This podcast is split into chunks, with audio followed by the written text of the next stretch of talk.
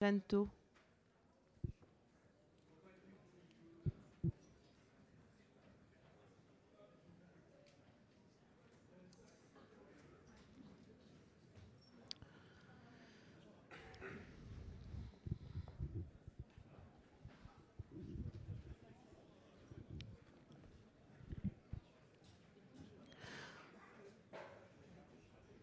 Il est où Ah si, il est là. Voilà.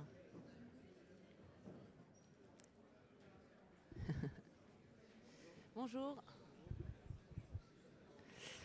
Donc on va reprendre euh, cette deuxième partie de la matinée sur la deuxième table ronde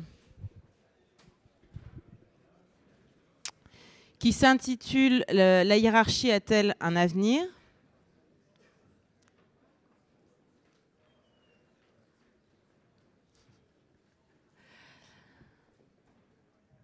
Juste profiter en tant que modératrice, voilà, je souhaiterais remercier, euh, alors je le remercie avant qu'il ait fait son travail, mais je remercie mon collègue Serge Proust d'avoir, euh, voilà, d'être euh, parmi nous aujourd'hui et d'avoir accepté cette lourde tâche qui sera de conclure cette journée euh, donc voilà, je le remercie par avance.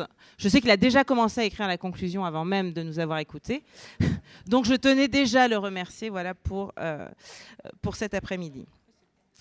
Euh, donc à cette euh, table ronde, deuxième table ronde, euh, nous aurons l'occasion d'entendre Micha Ferrier, donc Barbu, qui est consultante hein, et ses interventions sont centrées donc essentiellement sur le management et le bien-être au travail dans l'entreprise, les entreprises du secteur culturel.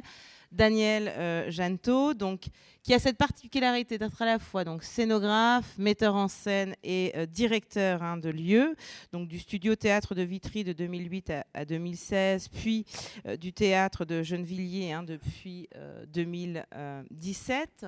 Euh, Marc Jacquemont, qui est directeur technique de l'agence culturelle Grand Est et notamment qui euh, a rédigé en 2009 hein, euh, cet ouvrage qui s'intitule Équipe de scène, l'organisation et le management des services euh, techniques du spectacle vivant, qui m'a été pour le coup très utile, parce que je disais que rien n'avait été écrit hein, sur la direction technique, c'est faux.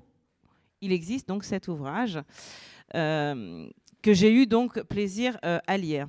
Et enfin, donc Carole Le Rendu, une collègue hein, aussi, euh, professeure associée à Audencia, titulaire de la chaire RH et innovation sociale euh, dans le secteur euh, culturel. Alors sur cette question de, de, la hiérarchie, là encore, plutôt que de parler de la hiérarchie, nous parlerons des multiples hiérarchies à l'œuvre.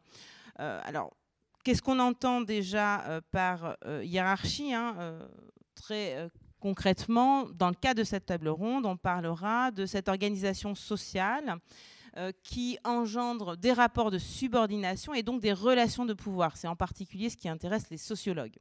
Euh, donc, il y sera aussi question de pouvoir, sauf que euh, cette hiérarchie, en fait, elle a des sources, elle peut avoir des sources différentes de légitimité.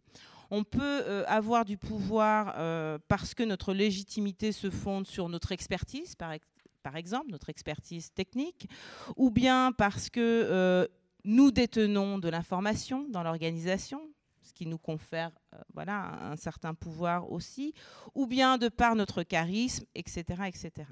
Et dans le cadre de cette table ronde, donc, on, va évoquer ces multiples euh, hiérarchies qui sont à l'œuvre euh, dans les organisations du spectacle vivant, hein, comme on a vu dans la première table ronde, en particulier dans les métiers techniques, hein, où l'organisation est aussi très hiérarchisée.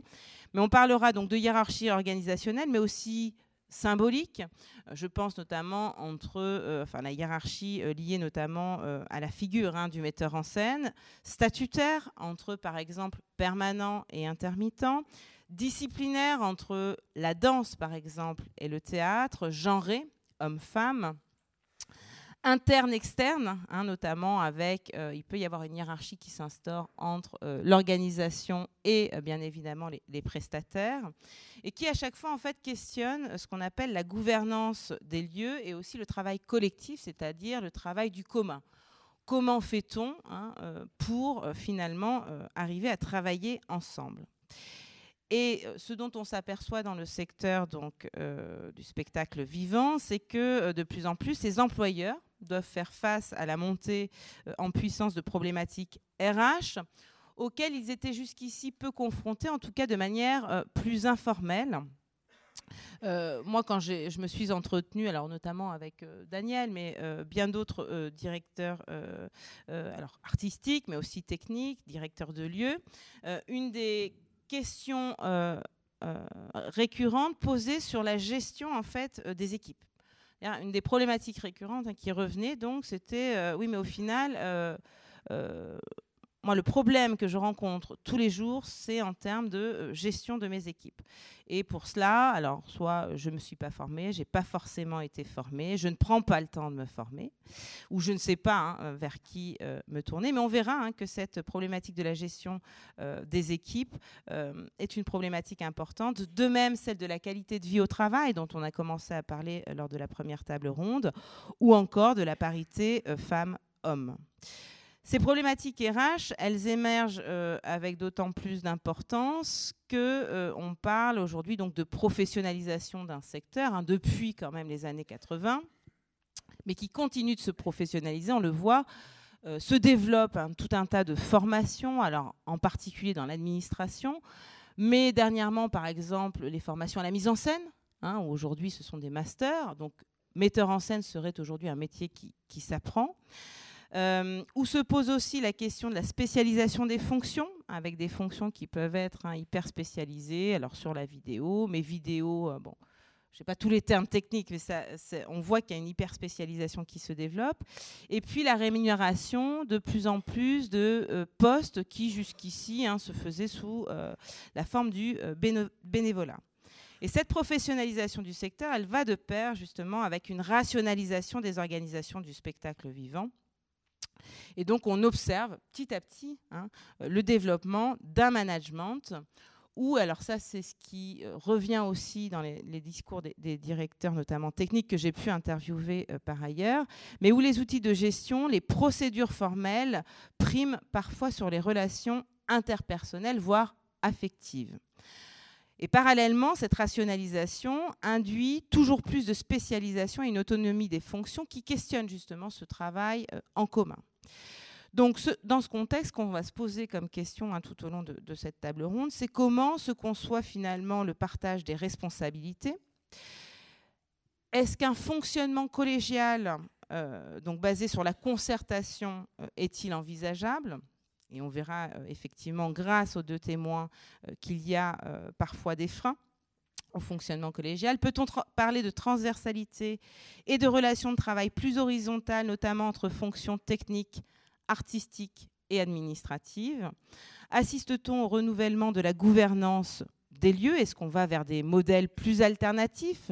Quels modèles se dessinent finalement euh, pour demain et quelles sont leurs limites? Les problématiques RH, on le verra, s'invitent donc dans les mondes du spectacle, dans un contexte, on l'a dit hein, déjà, euh, de restrictions budgétaires, où la fidélisation des salariés on en a parlé, euh, notamment des, salariés intermittents se posent, ou aussi leur engagement dans le projet euh, se pose avec acuité. Et là encore, on verra que ces problématiques RH, elles ne sont pas simplement liées hein, au développement euh, du spectacle vivant, elles sont aussi fortement liées à des transformations socioculturelles qui, aujourd'hui, euh, imposent aussi au, secteur du spectacle vivant, hein, ce n'est pas forcément une volonté du secteur du spectacle vivant, mais euh, qui imposent de s'interroger sur ce qu'est la qualité de vie au travail ou encore l'égalité femmes-hommes dans les organisations. Donc, dans le cadre de cette deuxième table ronde, on va tenter d'envisager aussi euh, les outils de gestion hein, et modes de management innovants euh, qui existent peut-être ou alors qu'on pourrait être amené euh, à créer pour justement favoriser le travail du commun, hein, ce qu'on appelle la coopération, et puis surtout, puisque là encore il y a des efforts à faire, mais sensibiliser les employeurs à ces défis RH. Donc en amont euh, du débat, je souhaiterais donc euh, inviter euh, nos deux témoins. Alors, on va le faire successivement, mais d'abord Christian Alquin, directeur technique de compagnie et directeur de l'Association des techniciens professionnels du spectacle en Belgique.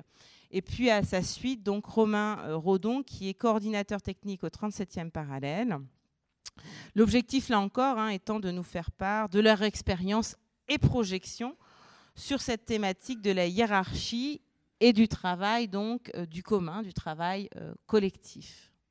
Très bien. Bonjour à tout le monde. Hein.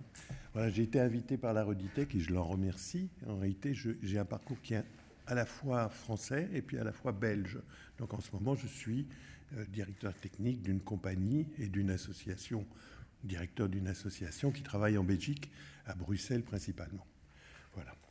Alors, euh, la hiérarchie est un, sujet qui, sincèrement, ne m'intéresse pas grandement. Enfin, je veux dire, j'ai du mal à pouvoir développer des idées intéressantes euh, sur le sujet. Donc, je vais essayer de, plutôt raconter mon parcours, peut-être un petit peu, mon histoire. Euh, qui commence en France d'ailleurs, hein, où j'étais, où je suis passé par tous les métiers, j'ai exercé tous les métiers. J'étais accessoiriste à, Chaillot dans les années 70, euh, là. Euh, j'étais électro au siècle passé, donc électro, électricien au théâtre des variétés. j'ai fait toute une série de, de, boulots qui étaient des boulots à durée déterminée, mais à du long terme en réalité. Donc j'étais embauché, c'est moi qui décidais personnellement de quitter un emploi pour partir en tournée avec Barbara, par exemple, parce qu'elle m'avait proposé. Je trouvais ça beaucoup plus drôle que de rester au théâtre des variétés. Et donc, je suis parti en tournée.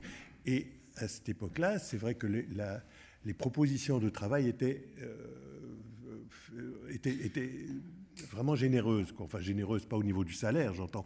Uniquement, il y avait beaucoup de boulot. Donc, on ne se posait pas trop de questions de, de, de, quoi mon avenir va être fait ou de qu'est-ce que je vais faire maintenant, est-ce que je vais trouver encore du boulot ou des choses comme ça? Ce n'était pas une question qui appartenait au quotidien. Euh, on avait aussi les acédiques, hein, les chômages. Euh, on avait droit au chômage à cette époque-là, avec un système complètement euh, incroyable où, moi j'étais en tournée, j'ai envoyé ma carte de pointage depuis le Chili, quoi. Des, choses que je ne comprends pas. Dans le système, je ne comprenais pas comment ça puisse exister, qu'on soit euh, en, déplacement et qu'on envoie sa carte de pointage en, France euh, pour, euh, justifier le fait de son non-présence non -présence au boulot. Très impressionné. Mais bon.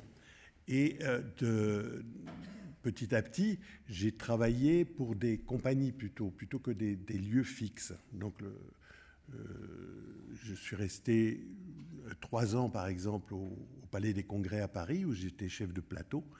Euh, mais j'ai préféré de loin travailler, rester indépendant, ou donc avoir le plaisir de travailler avec les gens avec qui j'avais vraiment envie de, m'investir. Donc j'ai pris chaque fois mes distances. De temps en temps, genre, à Bruxelles, j'ai passé euh, deux ans à travailler en tant que directeur technique au théâtre de l'Esprit Frappeur, par exemple. Mais sinon, je, préfère de loin rester indépendant et choisir les personnes avec qui je travaille. Euh, c'est un choix plutôt artistique alors à ce moment-là. Hein, euh, donc euh, je suis plutôt dans, la hiérarchie, les questions se posent totalement différemment. Quand on travaille en compagnie, l'équipe est plutôt réduite. L'équipe de techniciens qui accompagne et que vous gérez en tant que directeur technique, elle est, réduite. Il y a un régisseur son un régisseur lumière, un régisseur vidéo, un, régisseur plateau, en ce qui concerne la compagnie Michel Noiret pour lequel je travaille en ce moment. Donc il y, a, quatre techniciens, il y a un caméraman aussi, donc ça fait cinq, six personnes qui travaillent sur le projet. Et le rapport du directeur technique se passe dans la hiérarchie directement avec, la directrice qui est chorégraphe et qui est présente sur les lieux. Donc c'est le principe des compagnies, c'est l'artistique est euh, directement en contact avec le, technique. On, est, on, est, on, travaille vraiment en, interaction. Euh, le travail ne peut évoluer que si chacun apporte sa part hein, de, sa matière, de sa technique ou de son, de son, de son art. Donc euh, il est évident que dans des, structures comme, comme euh, un théâtre, quand j'avais cette responsabilité dans un théâtre, l'artistique est plus difficile à, être cerné.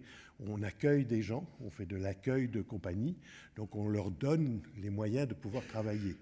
Mais la situation n'est pas très créatrice pour moi. Enfin, si, elle est créatrice dans l'invention du fait que le spectacle puisse exister et existe dans de bonnes conditions, évidemment, mais euh, il y a toute la part de, création, de, mise en route du spectacle dont vous ne profitez pas. Donc, c'est ça qui fait que je restais généralement pas très longtemps dans les théâtres et que je passais vite dans un autre.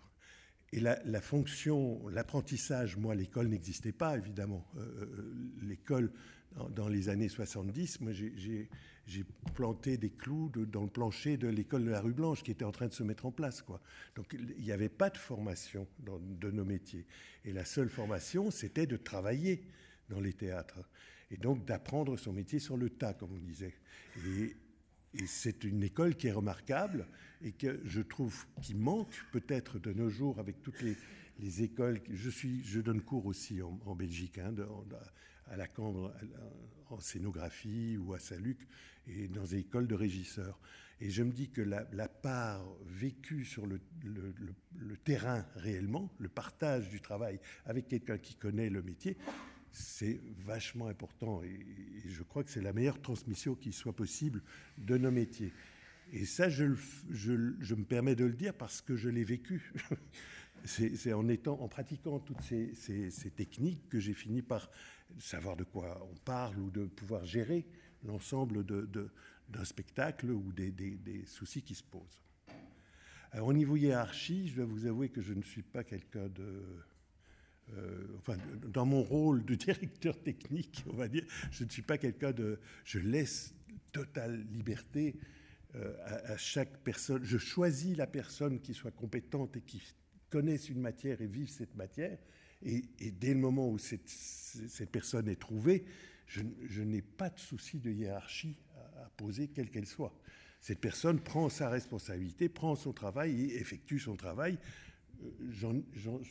j'ai toute confiance en elle. Donc la hiérarchie ne se discute pas.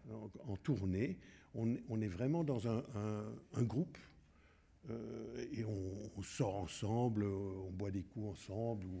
On, est, vraiment très solidaire et on, se, protège l'un l'autre. Mais on est une équipe déjà nombreuse, hein. on est 5-6 personnes. Euh, j'ai eu le malheur de travailler de temps en temps euh, pour, des, compagnies qui n'avaient pas beaucoup de moyens et qui avaient des positions assez radicales de nos jours avec les jeunes euh, régisseurs notamment, donc avec les soucis de, financiers évidemment. Donc ils mettent en place une production d'un spectacle, ils définissent au départ je veux dire, le, nombre de personnes se fait sur le tas, dans le sens qu'on a besoin, on s'intéresse à un moment euh, au plateau, à la scéno du spectacle.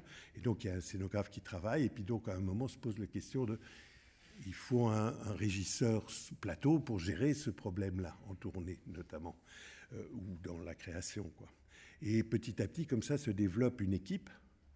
Hein, et arrive au moment de la production du spectacle, où tout est rentré dans les boîtes, hein, dans les ordinateurs, hein, la, conduite lumière, la conduite son, tout ça est sur une seule machine, évidemment. Et donc, donc arrive le moment de la production en tournée. Et à ce moment-là, qu'est-ce qui se passe? Ben, euh, on, vous dit, ben, écoute, on va, on va travailler avec un seul régisseur. On n'a pas les moyens, avec le, prix que, nous pouvons réclamer de notre production, on n'a pas les moyens d'avoir deux régisseurs en tournée. Donc on supprime d'office un poste ou deux postes et on, produit le spectacle avec un seul régisseur. Euh, et tout au, malheur du spectacle, bien entendu, parce que euh, même si on peut rassembler une régie sur euh, un computer ou un ordi, si on peut rassembler tout un spectacle comme ça avec des cues qui, qui sont interactifs entre les deux lumières-son, le temps que tu passes à installer le son ou le temps que tu passes à installer la lumière, il est, il est là, il est toujours là. Et donc l'artistique du spectacle est mis en péril totalement. Donc c'est se tirer une balle dans, le pied pour les, pour les, producteurs de, ce genre de spectacle. Mais malheureusement, il y en a de plus en plus, vu les, les, les manques de moyens mis à disposition des compagnies ou vu la multiplicité des compagnies.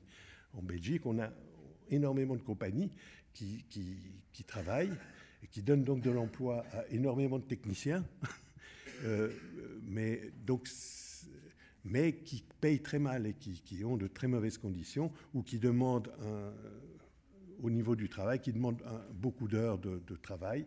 Euh, on n'est on est moins, on n'est pas dans les mêmes conditions qu'en France où vous êtes à 35 heures, je crois, de, par semaine. Chez nous, on est encore à 38 heures semaine et ça ne va pas changer, sûrement pas.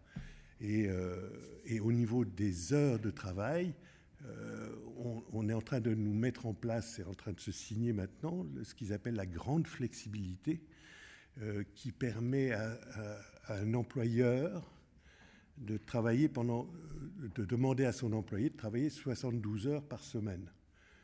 C'est écrit dans la loi du travail. Hein. donc on a une loi du travail qui est monstrueuse, qui s'est mise en place par quelques quelques savants euh, libéraux, je pense. Donc, on en arrive à, devoir travailler 72 heures par semaine. On peut travailler 72 heures par semaine, on récupère les heures, donc on peut travailler 12 heures par jour. on est encore à l'époque, euh, enfin, pas esclavage, je ne dirais pas jusque-là, mais je veux dire, on est, dans une époque très difficile à gérer. Donc la seule manière de s'en sortir, c'est de, travailler directement en accord avec la, production, donc avec l'artistique, pour refuser catégoriquement euh, des, conditions comme ça qui sont complètement bancales et essayer d'avoir plus de monde qui participe au projet. Quoi. Voilà.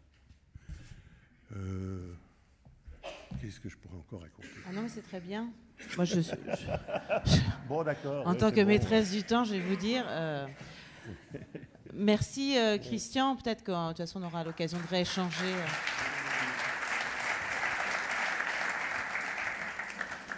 Euh, Romain.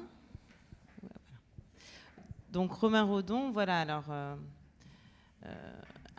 système inter. En tout cas, on vous a aussi invité pour témoigner par rapport à ça, un système intéressant que vous expérimentez au jour le jour, et peut-être pour nous montrer aussi les limites de ce système, on va dire plus horizontal. C'est ça. Donc moi, donc je me présente, je suis Romain Rodon, je suis fraîchement diplômé du, CFPTS, j'ai eu ma certification en avril de cette année. Et euh, je travaille dans un lieu qui s'appelle le 37e parallèle à Tours. Et du coup, nous, on est sur des modes d'organisation qui sont assez différents de ce que, que l'on peut connaître. Nous, on a un peu euh, aboli cette, euh, cette notion de hiérarchie.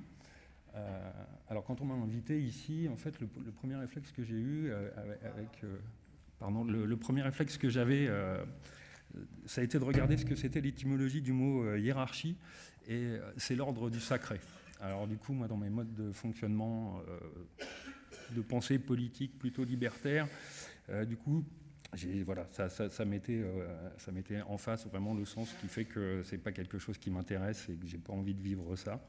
Et, et d'autant plus que je l'ai subi parce que moi j'ai démarré ma carrière professionnelle dans l'industrie en étant très peu diplômé.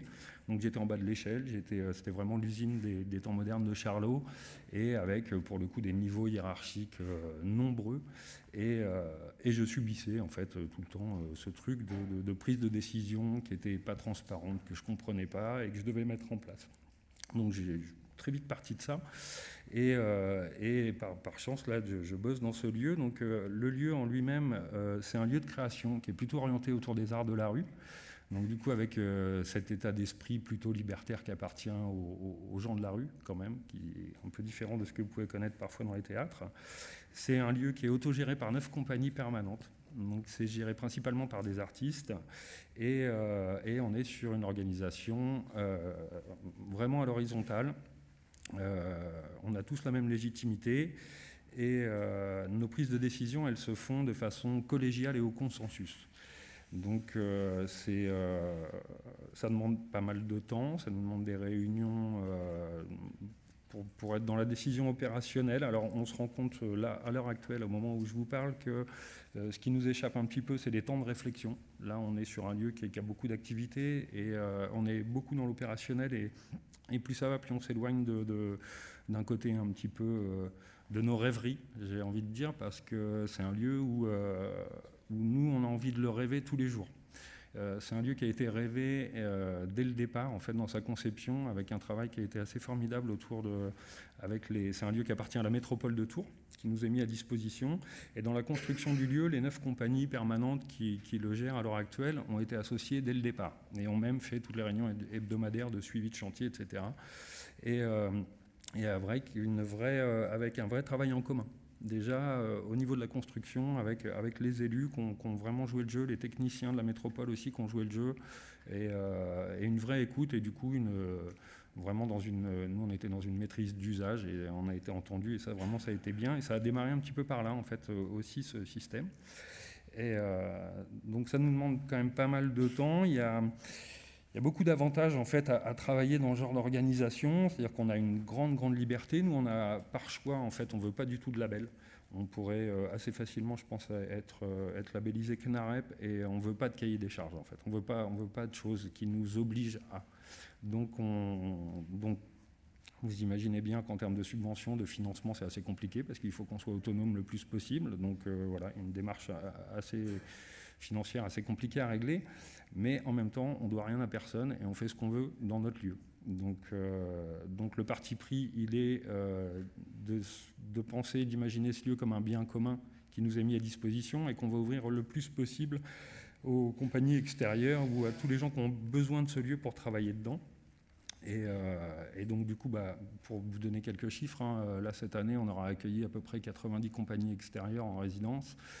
On a nos neuf permanents qui font de la créa, etc., plus quelques petits événements. Et, euh, et en gros, ça, ça remplit une bonne année. Et en termes de, de, de travail, sur, le travail artistique, on est à peu près entre 900 et 1000 journées de travail euh, au plateau, puisqu'on a plusieurs salles et qu'on est capable d'accueillir plusieurs équipes en même temps sur le temps de résidence.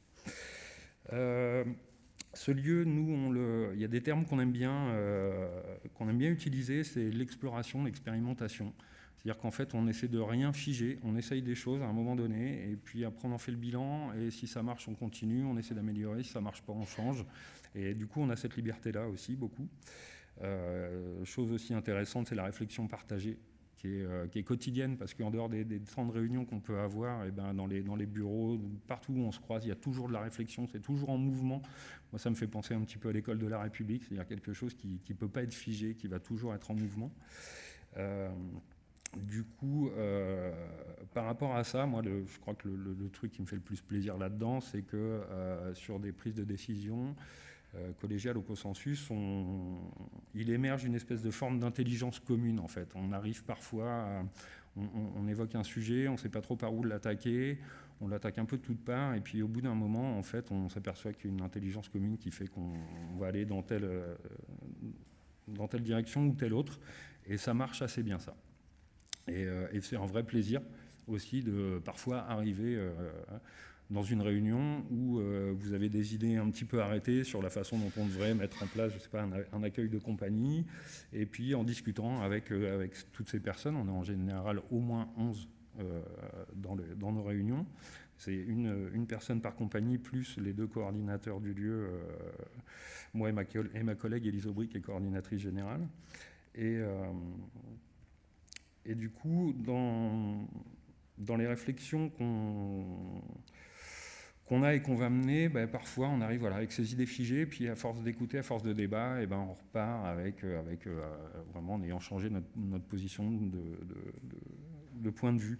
Et, euh, et, donc ça, ça demande ça demande du coup un niveau de connaissance euh, qu'on doit toujours euh, faire évoluer. C'est-à-dire que prendre des, décisions euh, au consensus et collégialement, il faut qu'on ait à peu près tous le même niveau d'information pour pouvoir prendre cette décision.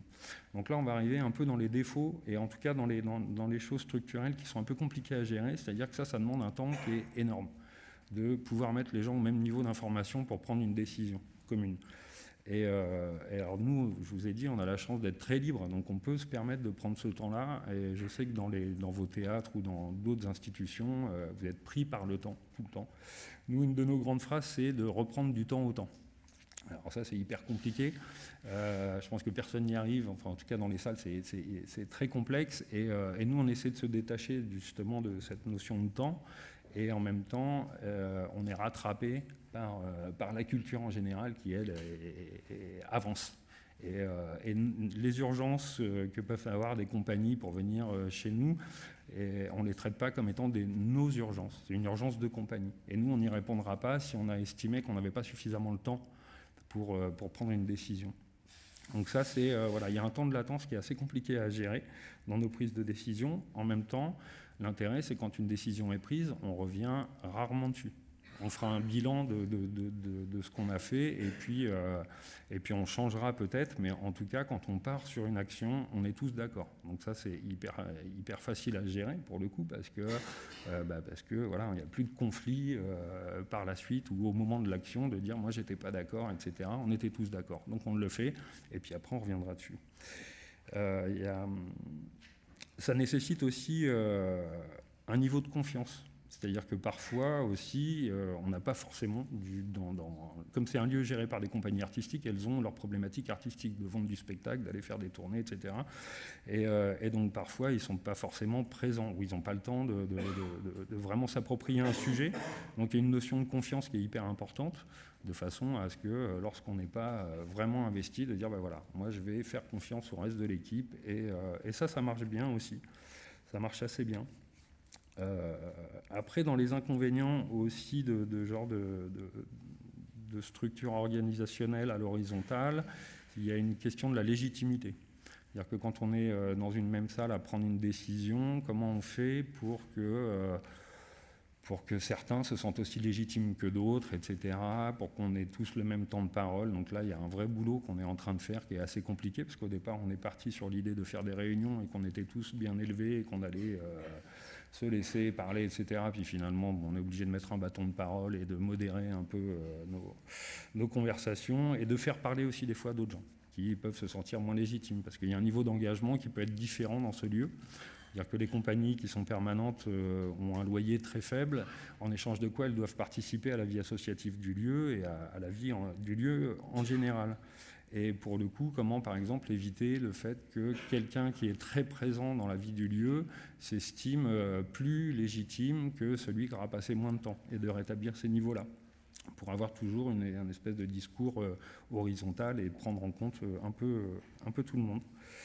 Voilà, c'est assez prenant, c'est hyper intéressant comme, comme organisation du spectacle on m'avait demandé d'imaginer un petit peu dans 20 ans, etc. Est-ce que c'était possible de mettre en place euh, ce genre de choses? Moi, j'ose l'espérer, en fait. Je pense qu'il appartient qu'à nous d'essayer de, mettre en place. Avec Chloé, quand on s'est eu au téléphone, euh, à un moment donné, elle me dit, elle me dit on est bien d'accord que sur euh, un festival ou genre les Nuits de Fourvière, par exemple, où il y a beaucoup de gens, c'est très compliqué de ne pas avoir de hiérarchie. Et on s'est même dit, c'est impossible en fait. Et après, en réfléchissant, je me suis dit, c'est dommage de, figer nos cerveaux à, l'idée du fait que ce soit impossible. C'est juste à inventer, en fait, pour moi. Et nous, on est, dans cette démarche-là. Inventons les choses. Euh, et pour aller par là, je vais vous parler d'un deuxième lieu à Tours, que je n'avais pas évoqué avec Chloé, mais qui s'appelle le Bateau Ivre, qui est un peu une scène euh, mythique euh, de Tours. Moi, je suis directeur technique maintenant, parce que mes premiers concerts adolescents, c'était dans cette salle. Et euh, cette salle était une salle privée tenue par quelqu'un qui est parti à la retraite. Et, euh, c'est une salle très chère au, cœur des Tourangeaux. Et, euh, et, là, il y a eu du coup une association qui s'est montée. Et en fait, par un élan citoyen, avec, avec beaucoup de motivation, aussi sur quelque chose de très, très à l'horizontale, on a du coup racheté cette salle parce qu'on ne voulait pas la voir. Elle était promise à des gens de l'immobilier, puisqu'elle était plutôt bien placée, euh, elle est plutôt bien placée dans le centre-ville de, Tours. Euh, et, dans l'idée d'inventer les choses, et ben là, les gens se sont dit, en fait, cette salle, on ne veut pas qu'elle disparaisse et on va la reprendre en main et on va essayer de la racheter. Et en fait, on est arrivé à la racheter. On est euh, à l'heure actuelle 1800, plus de 1800 sociétaires. On a tous acheté une petite part du bateau ivre. On va le réouvrir en 2020. Euh, et, pareil, sur un mode d'organisation euh, très à l'horizontale, avec, avec la possibilité pour chaque sociétaire de venir s'investir dans le lieu, d'avoir une parole au CA et ailleurs. Et je vous invite vraiment à regarder cette démarche, parce qu'elle est assez intéressante dans, la capacité qu'on a lorsqu'on se réunit à, bouger un peu des montagnes, en fait, finalement. On n'imaginait pas pouvoir racheter une salle, et on, l'a rachetée, et elle va réouvrir, et j'espère qu'elle est mise à un bel avenir, et je pense que oui, parce qu'on y mettra beaucoup d'énergie. Mais en tout cas, il n'y a, rien d'impossible. Et, nous, on est dans cette démarche, de dire est-ce qu'à un moment donné, on doit figer tout le temps les choses? Est-ce qu'on ne peut pas s'autoriser à explorer un petit peu partout, dans tous les sens? C'est compliqué à gérer parce que ça part un peu partout. On n'a pas euh, un directeur, une directrice, quelqu'un qui vient nous dire on va là, on fait ci, on fait comme ça. Bah, c'est tout le temps mouvant, donc on ne sait pas trop, euh, mais en même temps ça marche. Euh, je pense qu'on est quand même plutôt une belle boutique avec, avec du, joli travail fait dedans. Les, gens qui viennent chez nous sont contents. de passer un moment, de, rencontrer une, une, autre façon de s'organiser. On voit parfois des compagnies même qui re-réfléchissent à leur statut après de passer chez nous pour établir un mode plus horizontal chez eux. Donc voilà, pour nous, c'est euh, plutôt, plutôt une, chouette réussite. Maintenant, euh, comment on l'adapte à des structures plus grosses, etc., ça, c'est la, question à venir. Mais, euh. Merci. Merci donc pour vos témoignages. Donc on enchaîne directement sur euh, une question que je vais poser à Marc qui concerne un changement euh, assez important structurel hein, et qui a hum, peut-être aussi modifié euh, la hiérarchie ou en tout cas qui l'a peut-être accentué entre les artistes et les techniciens. C'est le passage notamment aux 35 heures dont on a pu, hein, que tu m'as évoqué au téléphone et, qui me semble intéressante aussi. Est-ce que tu pourrais en dire un peu plus?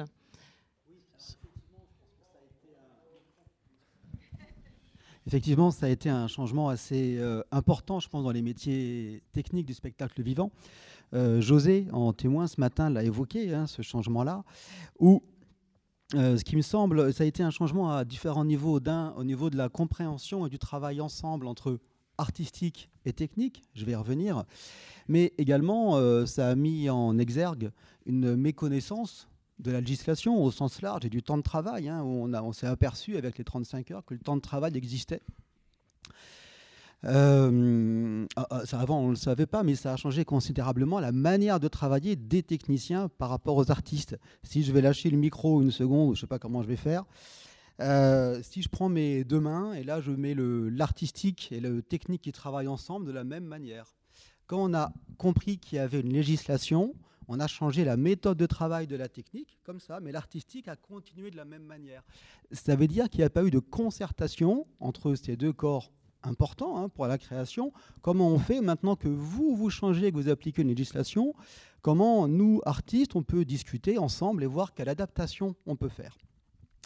Euh, c'est dommage. Ça veut dire qu'on s'est transformé, je pense, à cette occasion-là, à, ce changement-là, on s'est transformé, nous, techniques, plus en prestataires, alors qu'avant, on était dans une aventure collective quand on parlait de création. Je généralise le propos. Bien sûr, il y a des structures qui maintenant continuent à travailler dans le collectif dans la concertation. Mais ça a été, pour ma part, un changement assez important. Après, ça a mis en exergue autre chose par rapport à la technique, au spectacle vivant dans son ensemble. C'est notre difficulté, peut-être, euh, Zélie parlait de ça ce matin, c'est qu'à l'école, on se pose la question, ok, je fais du son, je fais de la lumière, je fais du plateau, je fais de la vidéo, c'est bien. Et il faut s'interroger sur, euh, peut-être qu'il faut être polyvalent, peut-être que si je fais du son, je fais aussi de la vidéo, etc. Toutes ces questions, il faut se les poser, bien entendu. Mais il y a une question qui, qui s'impose à nous et qui s'est imposée lors du passage aux 35 heures, c'est quid de notre capacité de gestion face au changement? Et on peut changer de métier, mais changer nos méthodes de travail, quelle réflexion on a sur comment on évolue dans nos métiers, ça c'est capital. Et si je fais un bond vite fait dans les 20 ans à venir, là les 35 heures, je suis 20 ans avant, maintenant je vais 20 ans plus loin. Euh, on évoquait euh, tout à l'heure la notion des régimes. On ne sait pas entre régime intermittent, régime auto-entrepreneur euh, et autres. Quid, qu'est-ce qui va se passer? C'est difficile d'imaginer le futur, mais on peut se dire que la pression du temps, dont parle Romain, euh, la pression du temps, je ne pense pas que dans 20 ans, elle se stabilise, elle diminue. Je ne pense pas qu'on en ait plus dans 20 ans que maintenant. Ça veut dire quoi? Ça veut dire que dans cette gestion du changement, là, qu'on ne sait pas faire, hein, je m'avance un petit peu par rapport à ça, on a du mal, hein, on ne s'est jamais penché sur la gestion du changement. Euh, qu'est-ce qui va se passer dans 20 ans avec des métiers différents, avec une pression du temps on sera peut-être dans de la concertation, mais ça demande du temps. Peut-être on sera plus dans une approche directive, ce que tu indiquais, euh, Christian, il faut faire ça à tel moment et je fais appel à quelqu'un qui est opérationnel tout de suite. Euh, mais dans ces deux cas de figure, soit avec du temps d'échange, soit avec une approche rapide opérationnelle directive pour plus d'efficacité. La compétence à développer en dehors de la preuve technique, c'est vraiment la compétence, euh, Francis l'a évoqué dans son introduction, qui est capitale, c'est celle de la communication interpersonnelle. Comment on travaille notre savoir travailler ensemble. Et euh, pour ma part, dans les années à venir, certains centres de formation dont le CFPTS, dont euh, l'ENSAT, ont commencé à intégrer ces modules depuis maintenant près de 10 ans. Et pour ma part, l'important dans le futur est à ce niveau-là, du savoir-faire, du savoir travailler ensemble. Et je suis parti des 35 heures par cette gestion du changement où ça a mis en évidence une difficulté de notre part à, apprendre à travailler différemment. Juste, est-ce que vous pourriez euh, donner un, exemple sur justement euh, le fait que euh, ça a peut-être accentué la scission entre l'artistique et la technique un, exemple très concret? Alors, ça l'a accentué, mais à la fois, ça a, ça a favorisé le travail artistique. C'est-à-dire que je vais considérer que les 35 heures ont eu un, avantage. Si je parle d'une création, par exemple, si je prends un régisseur plateau, un régisseur son, un régisseur lumière, avant, dans le cadre d'une création, si j'avais le même régisseur qui suivait toute la création du début à la fin, euh, ça rendait la création en danger. Si le régisseur plateau avait un accident trois jours avant la première, ça posait un gros problème, un accident de vie, quel qu'il soit, ça posait un gros problème sur la qualité même de sa création. Dans le cadre des 35 heures, avec l'obligation législative du temps de travail, on a commencé à doubler des postes. Ça veut dire que si une personne qui a un lien important dans une création est en difficulté physique, euh, c'est moins un problème parce que l'autre personne peut prendre le relais. Euh, mais à côté de ça, on a commencé à avoir une approche pour certains lieux, une approche euh, de planning beaucoup plus précise, beaucoup plus au scalpel. Bah, toi, tu fais de 13h30 à 16h30, toi, tu fais de telle heure à telle heure, toi, tu fais le montage, toi, tu fais le démontage. À partir de là, ce que soulevait Cyril ce matin, c'est rentrer dans le process du projet. On en est loin et on se transforme, la technique se transforme dans ce cas de figure-là en, en prestation. Je sais pas si j'ai répondu à, si, si, mais c'était histoire d'avoir un exemple un peu plus ancré, on va dire empirique. Euh, pour ce qui est donc euh, de justement cette euh, construction, enfin du travailler ensemble, je trouve intéressant aussi d'avoir la présence de Daniel. et notamment, tu tu évoquais hein, à travers l'entretien qu'on a pu avoir et que je trouvais intéressant parce qu'on en parle beaucoup aujourd'hui, mais justement de cette nouvelle génération de managers qui arrivent et de ce qu'on appelle aujourd'hui le management désincarné, c'est-à-dire qu'on a des managers qui arrivent avec des outils Hein, et euh, qui effectivement, euh, on va dire, euh, le, formel, le formalisme va prendre le pas sur les relations interpersonnelles. Et comment, peut-être par rapport toi, à ton expérience, comment est-ce que tu vis ça en tant que directeur de lieu? Voilà, est-ce que tu peux nous en dire un peu plus? Oui, c'est une, une, question vraiment très importante et ça correspond à une évolution qu'on a vue euh, disons depuis 30 ans. Moi, j'ai commencé à travailler il y a 30 ans, exactement. Et en 30 ans, c'est vrai qu'on. Le, bon, le, évidemment, le passage aux 35 heures a représenté un, événement considérable dans nos professions. Et comme, tu le disais, une forme de divorce, pratiquement, entre les artistes dans les théâtres et les équipes techniques. Moi, j'ai eu la chance de commencer dans le métier. Euh, essentiellement très longtemps en compagnie, toujours dans le domaine public, mais, en compagnie. Euh, à, une époque, j'ai connu quand même les dernières années, par exemple, de Chéreau à Nanterre, où je travaillais avec, avec Régie. Sur mes premières expériences professionnelles, c'était avec Claude Régie, donc qui était lui-même en compagnie, bah, à, un certain niveau euh, d'exigence, d'engagement artistique. Mais, mais, je me souviens par exemple d'un spectacle qu'on avait créé à Nanterre aux Amandiers qui s'appelait Le Cerceau de Slavkin. C'était une mise en scène de Régis. C'était un très grand spectacle de cette époque fastueuse où on avait beaucoup de moyens pour, pour, pour, pour tout. Moi, je pensais que le monde était comme ça, que c'était normal. Je découvrais la vie, je trouvais ça formidable. J'étais, élève à l'école du TNS et j'étais passé directement de l'école à, cette expérience. Euh, et, euh, et j'ai vécu des scènes primitives extrêmement heureuses euh, à Nanterre, où le dernier constructeur ouvrier, pas très bien payé, au fond de l'atelier, qui passait sa journée à, visser des, vis dans, du contreplaqué, avait un rapport, une relation à l'ensemble et pouvait vraiment être passionné par le projet en cours. Et j'avais des échanges avec lui en tant que scénographe qui était très proche du metteur en scène, mais aussi des comédiens, je pouvais vraiment parler de ce que nous faisions, parler du texte, etc. Il y avait vraiment une... Je ne veux pas idéaliser ce passé, mais c'est vrai que j'ai vécu, disons, des expériences de ce type-là à cette époque, où le menuisier avait quand même en tête le projet en cours, si vous voulez, et il y avait une vraie circulation. Je pense qu'on avait tous le moyen d'être fiers de ce qu'on faisait. Euh, et dans ce contexte-là, et ça a déterminé mon rapport à, tout ce que je fais encore aujourd'hui, nous avions chacun une place qui était liée à notre responsabilité, à une responsabilité, ou une responsabilité plus ou moins complexe, plus ou moins lourde, mais c'était un rapport à la responsabilité. C'était d'ailleurs le rapport que Régis avait dans le travail, d'une façon très remarquable pour quelqu'un de sa stature c'est que même avec un blanc-bec comme moi qui ne connaissait rien, qui sortait de l'école, j'ai commencé à travailler avec lui, j'étais en deuxième année ici, c'était tout à fait mystérieux et miraculeux pour moi que ça puisse se, produire.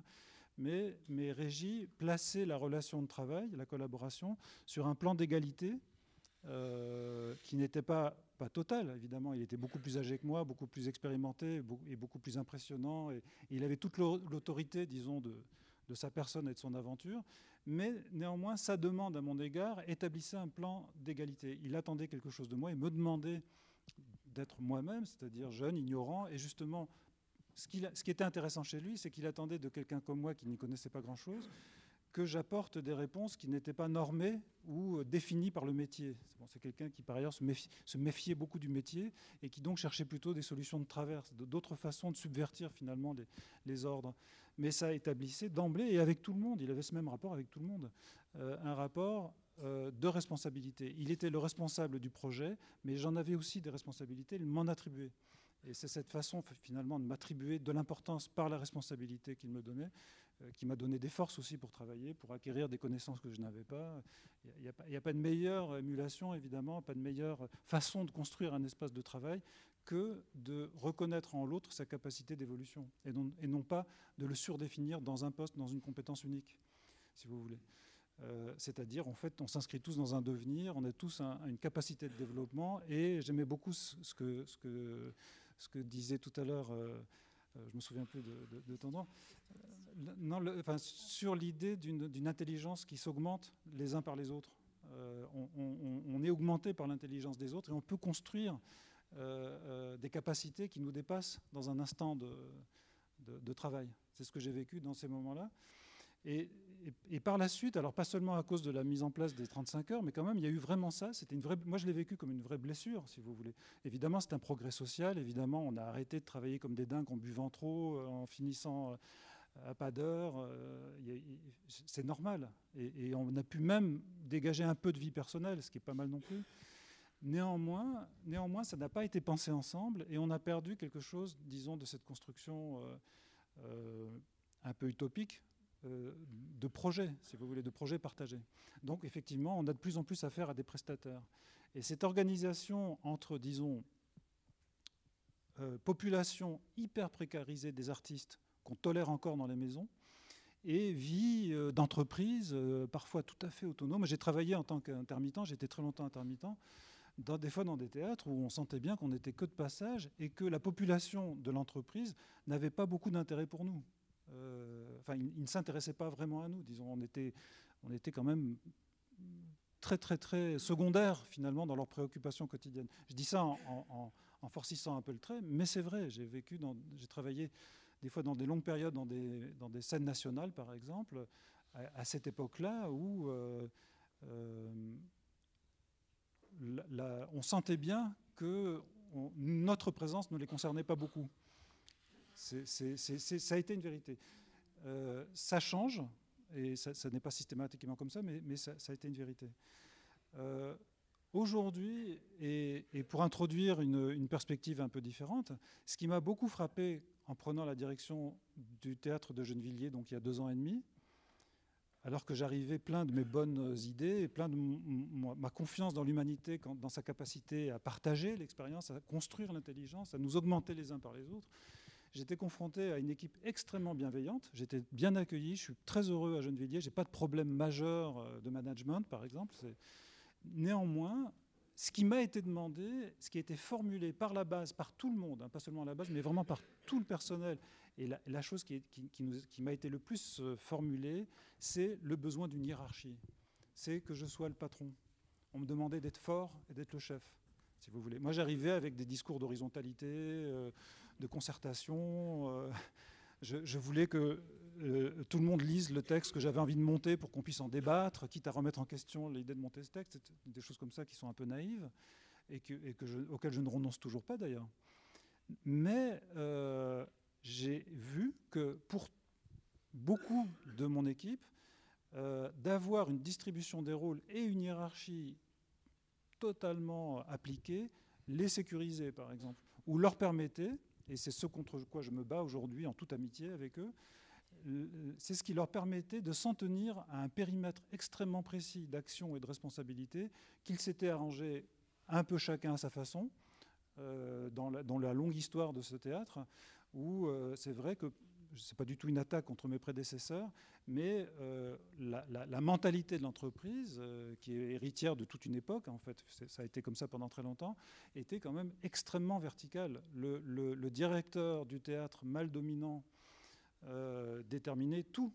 Et il s'agissait de ne pas, disons, vouloir établir de rapport trop direct entre ce qui était la pensée et le programme politique l'orientation, le théâtre de Gennevilliers a été très très marqué par une orientation politique très forte, ce que je trouve vraiment bien par ailleurs, mais aussi à travers une forme d'univocité, si vous voulez. C'était quand même ultra, polarisé sur un, noyau, sur un comité central, si vous voulez, et, ça peut être de gauche comme de droite, les comités centraux. Hein, euh, mais en même temps, ça a asséché, dévitalisé, si vous voulez, finalement, euh, les consciences qui vivaient autour et qui étaient au service de ça. Euh, cette répartition a, marqué l'établissement, a laissé une empreinte, un, moule qui demeure dans, les esprits à leur, corps défendant. encore une fois, je le dis, j'ai une équipe, je trouve vraiment bien, très disponible, assez consciente de ces questions mais qui a beaucoup, beaucoup de mal à, réellement, finalement, réinvestir euh, le champ de la décision, le champ de la responsabilité, euh, la place qu'on pourrait réellement euh, attribuer à chacun à l'intérieur d'une équipe. Donc, par exemple, la, la hiérarchie, j'y tiens pas. Par contre, j'aime bien la notion de responsabilité. Je me sens très responsable de mon théâtre, je me sens responsable de mes spectacles, je me sens responsable de ce que je fais à la vie des autres en engageant des comédiens. je, change quelque chose dans le cours de leur existence, de même qu'eux le font sur moi. Euh, cette expérience très humaine et aussi artistique de, transformation, de déviance collective les uns par les autres, c'est ce qui est de plus beau et de plus riche qu'on puisse vivre. Mais euh, c'est beaucoup moins intéressant quand on doit la vivre à travers un dispositif de pouvoir qui définit des hiérarchies. Euh, pour moi, obtenir quelque chose de mon équipe en usant de ma supériorité hiérarchique est toujours un échec. C'est vraiment toujours un échec. C'est très appauvrissant. Même si c'est même si c'est ce qui m'est demandé. Est-ce que ta fonction justement de c'est ce que je me demande parce qu'on voit euh, tu disais qu'effectivement de plus en plus on va travailler par euh, voilà secteur artistique technique. Est-ce que ta fonction toi de scénographe à un moment donné permet aussi de mieux penser cette transversalité notamment entre techniciens, artistes ou bien pas spécifiquement au final euh, si, si, absolument. En fait, euh, mon parcours de scénographe travaillant pour d'autres, euh, très long, j'ai longtemps travaillé avec Régime, mais aussi avec des tas d'autres gens dans beaucoup de domaines, m'a permis finalement de porter sur la compagnie, la structure de création d'un spectacle, l'institution publique, un regard transversal. J'étais aussi, proche et avec autant de plaisir euh, des directeurs, euh, metteurs en scène que des ouvriers travaillant dans la maison. C'est une position géniale, scénographe. J'adore cette position. Et euh, le passage à la mise en scène m'a un peu, justement, déchu de, cette part d'humanité qui m'intéressait, qui me permettait d'être un peu l'homme invisible, de circuler partout, puisque c'est notoire, il est notoire qu'un metteur en scène en France est quelqu'un est une figure de pouvoir. Et donc, on s'adresse à moi différemment, soit pour obtenir quelque chose de moi, soit pour me cacher quelque chose. Mais j'ai perdu euh, l'innocence de mon rapport à tout, Aujourd'hui, j'ai l'impression qu'on me parle comme si j'étais un idiot, soit qu'on essaie de me faire les poches, soit qu'on essaie de me cacher un truc que j'ai vu, qui est tout à fait visible.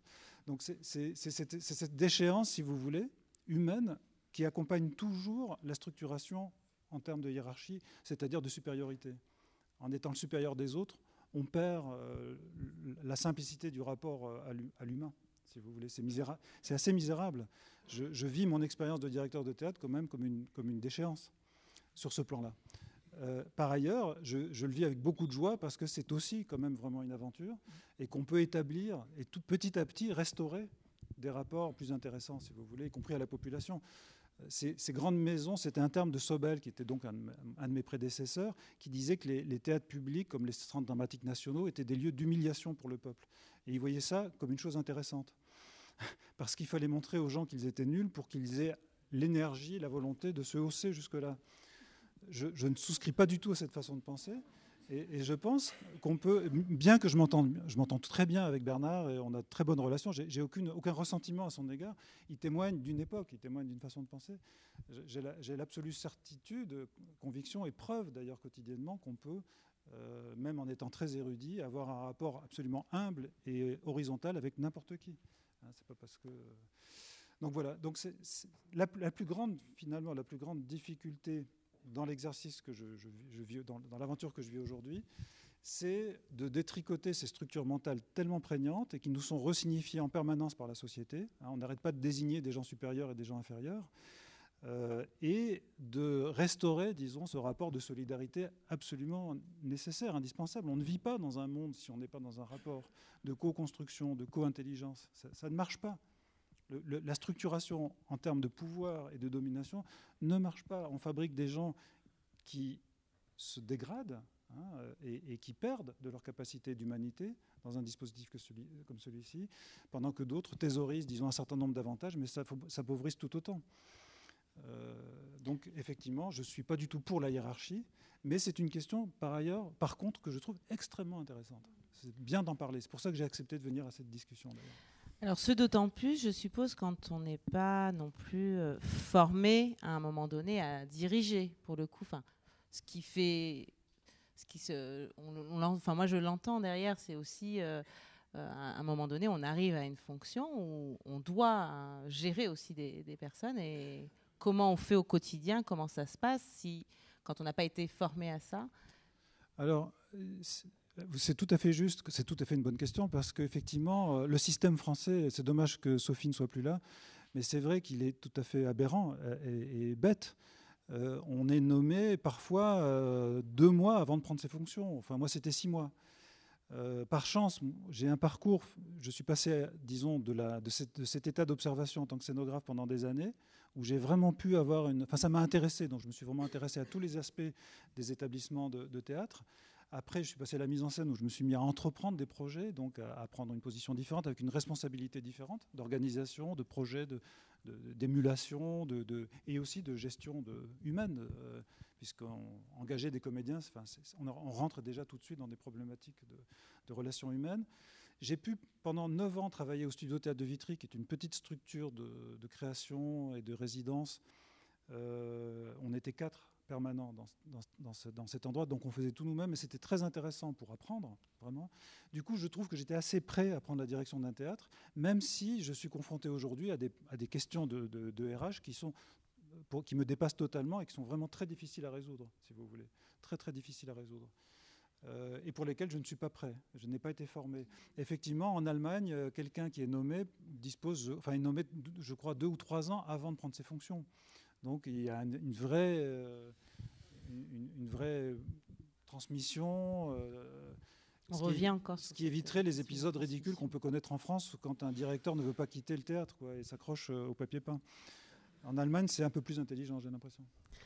En termes justement de fonctionnement peut-être euh, plus horizontal, plus collégial, euh, Carole, alors je sais toi que tu as beaucoup euh, analysé notamment le milieu des musiques actuelles, mais qu'est-ce que tu vois aussi se dessiner, se mettre en place, et notamment voilà comme en termes de modèles peut-être innovants, en termes de Plusieurs, euh, plusieurs réponses. Les musiques actuelles, euh, oui, pendant 15 ans. Le théâtre euh, avant, sur les 35 heures notamment, donc fin des années 90. Et puis à nouveau le théâtre et maintenant la danse, donc un petit peu quand même toute esthétique confondue.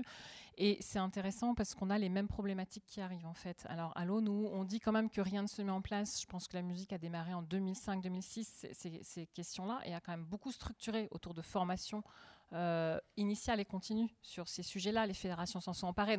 C'est pour ne pas non plus présenter un tableau noir des choses. Hein. Euh, ça dépend du type de lieu dans lequel on se trouve. Le théâtre a, effectivement peut-être acté un petit peu plus tard de ces problématiques-là, bien qu'ayant été touché par les 35 heures de façon très frontale sur les gros équipements en fait, la question que je me suis posée pour répondre à cette table ronde, c'est euh, pourquoi parler de hiérarchie en fait? Euh, On parle de hiérarchie euh, uniquement parce que ça a un intérêt pour pouvoir permettre le bon déroulement du projet, qui est quand même un projet que pose une direction artistique. Et donc, qu'on soit après dans un sentiment d'être en sous-traitance ou pas, ça, c'est des questions sur le comment. Le pourquoi, c'est euh, on, est dans le même bateau pour faire tourner, euh, pour faire tourner effectivement euh, une direction. Et, je, suis ravie des témoignages qui ont été donnés d'expérimentation collective, qui se multiplient, on le voit, mais qui sont quand même très liés à des effets de taille. on, l'a vu avec le 37e parallèle, on parle de neuf compagnies, on parle de neuf permanents. c'est des choses qu'on peut. Il a été signifié qu'il faut du temps pour ça. C'est des choses qu'on peut difficilement imaginer reproduire sur des gros équipements. Pour autant, en gestion, on a des réflexions autour de, du coup, repasser en intrapreneuriat ou, en cellule projet pour retrouver ces petites équipes à l'intérieur d'un gros projet et retrouver une capacité à mobiliser les équipes en collectif. Après, qu'on soit sur de l'interne, c'est-à-dire comment en interne, quelle que soit la taille de mon équipement, j'arrive à mobiliser les personnes, finalement, c'est de la qualité managériale. Et ça, enfin, on a 30 ans de littérature de gestion là-dessus. Donc, ce n'est pas un sujet nouveau. Ce qui est nouveau, c'est que la culture s'en empare. voilà. Donc, euh, pour vous déculpabiliser, si on regarde les socles, moi, j'ai produit aussi une thèse en 2014 où j'ai quand même 900 pages sur la question des RH dans la culture et de la mutualisation et des groupements d'employeurs sur lesquels je reviendrai parce que ça, me piquait un petit peu tout à l'heure quand même. Euh, que, que, que on, qu'on soit maintenant sur la transférabilité ou pas de ces méthodes-là, ça c'est la vraie question, parce qu'effectivement, il ne faut pas faire n'importe quoi sur les modèles qu'on expérimente. Il faut bien comprendre le contexte artistique, le contexte du bien commun, le contexte du type de projet dans lequel on est pour trouver la méthode managériale adaptée. Mais si on regarde la littérature de 30 ans sur les très petites organisations, on vous dit c'est une égo-firme, ils, sont dans l'affectif, c'est de l'informel. Et quand moi je donne ça en, diapo sur une intervention en, formation, on me dit ah c'est nous. Ah non, non, c'est de la TPE euh, dans le secteur de l'agroalimentaire. Euh, c'est-à-dire qu'il y a quand même le fait que euh, toute activité confondue, vous pâtissiez aussi de la difficulté à mobiliser des grandes ou des petites équipes, et que là, on a à questionner le soutien ou pas à des innovations sociales, ou à de la formation, ou à de la montée en compétences au niveau du management. Je rebondis sur la question des recrutements, parce qu'on est dans un contexte où euh, problème budgétaire évidemment, euh, hybridation nécessaire, hybridation des activités, donc de nouvelles compétences qui arrivent, dans un contexte totalement d'injonction paradoxale où la personne qui est en charge du pilotage de ce projet n'a jamais été questionnée sur ses compétences en RH, voir sa sensibilité, voir son intérêt pour la question. C'est-à-dire qu'on introduit dans le jeu RH dès le départ un énorme dysfonctionnement structurel qui est que le porteur de projet, la direction artistique en l'occurrence, le plus souvent, sur les gros équipements en tout cas nationaux, euh, n'est absolument pas missionné pour cette question-là. Euh, n'y est absolument pas préparé. Donc quand on retrouve les trajectoires parallèles, comme tu le disais, de bah, on n'avance plus de la même façon, et puis peut-être surtout qu'on n'avance plus avec les mêmes paradigmes en fait. C'est-à-dire que vous, vous avez été sur la voie de la professionnalisation, des 35 heures, de l'hyperformalisation, à l'endroit où cette question du côté de l'artistique n'a jamais été posée. Elle n'a pas été posée non plus du côté de la formation initiale. Combien d'écoles d'art actuellement posent des modules management zéro, beaux-arts à peu près zéro. Ça dépend là des directeurs des beaux-arts. Mais cette question, que ce soit chez les plasticiens, dans l'art contemporain, dans le théâtre, dans la danse, sont des questions qui arrivent frontalement parce qu'elles percutent toutes les tentatives, même d'innovation sociale qu'on puisse mettre en interne, et de retrouver une façon d'avancer de, la même, euh, de la même façon. le frein est très fort, tu as parlé de pouvoir. Après, ça se situe aussi dans un contexte où les techniciens ont un pouvoir marginal séquent, c'est-à-dire un pouvoir de blocage. Il faut être très clair. Moi, j'ai vu des négociations sur les 35 heures où, quand on dit c'est plus un tel et une personne qui fait, euh, qui fait la lumière, se joue quand même la question de combien de personnes vont avoir la prime lumière. Enfin, il faut être très clair euh, quand elle était prévue. Donc, il y, a, aussi des contre-pouvoirs structurels, des contre-pouvoirs financiers, et il y a des questions de régulation qui sont au-delà de la régulation informelle, qui sont des régulations extrêmement économiques, euh, homo economicus, etc.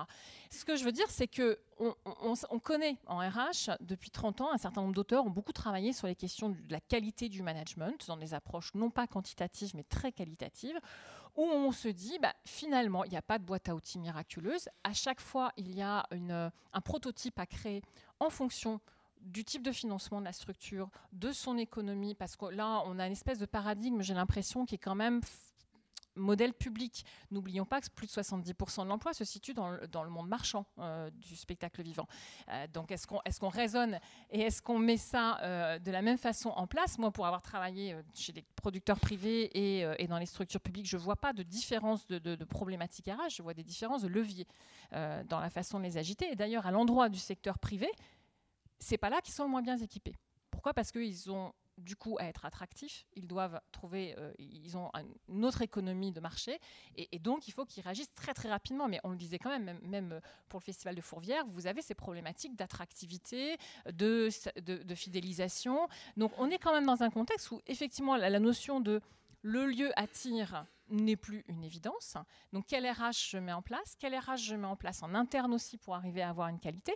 Et là, qu'on fasse un management où on embarque tout le monde, je dirais que c'est l'histoire des théories du management depuis 30 ans. Donc on sait faire, on peut, enfin il y a plein de choses qui peuvent être transférées là-dessus. Euh, mais à d'autres endroits, si on n'est pas sur des grosses machines, ce que je voulais dire quand même, c'est qu'il y a probablement un angle mort qui est celui des innovations sociales. Donc, enfin, des expériences comme le 37e parallèle, c'est extrêmement intéressant. Mais on a aussi des coopératives d'activité et d'emploi, tu l'as cité, sur des formes hybrides. Mais on a aussi du groupement d'employeurs. Moi, j'y reviens parce que quand même, Laissez dire qu'il n'y a pas de groupement d'employeurs. Nous, on en a recensé 50 groupements d'employeurs culture en France l'année dernière. Je suis désolée que le ministère de la Culture, en 2018, quand on est allé les voir pour les mesures FONPEPS, n'ait rien retenu des mesures qu'on proposait pour l'amélioration du FONPEPS à ce sujet.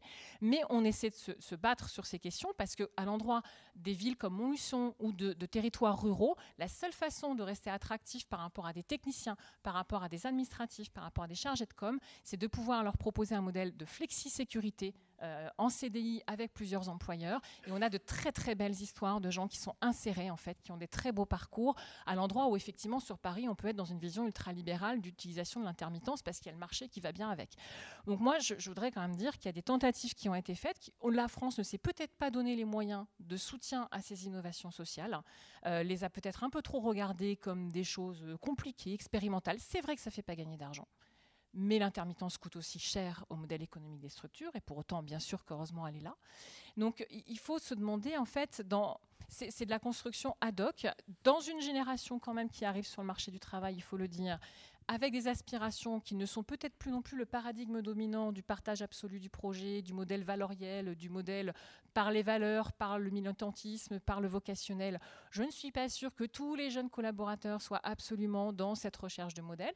On vient de faire une recherche sur les slashers dans la culture. On a interrogé, c'est très peu, certes une trentaine de personnes, mais un cinquième d'entre eux euh, nous donne des nouveaux items comme moi je veux optimiser mes compétences, élargir mon portefeuille de compétences, travailler ma navigation professionnelle. Je veux être totalement libre. Le CDI, c'est vraiment ce que je veux pas. Ça, je vous rejoins complètement. C'est le truc, ça m'attire pas du tout parce que je dépends de quelqu'un.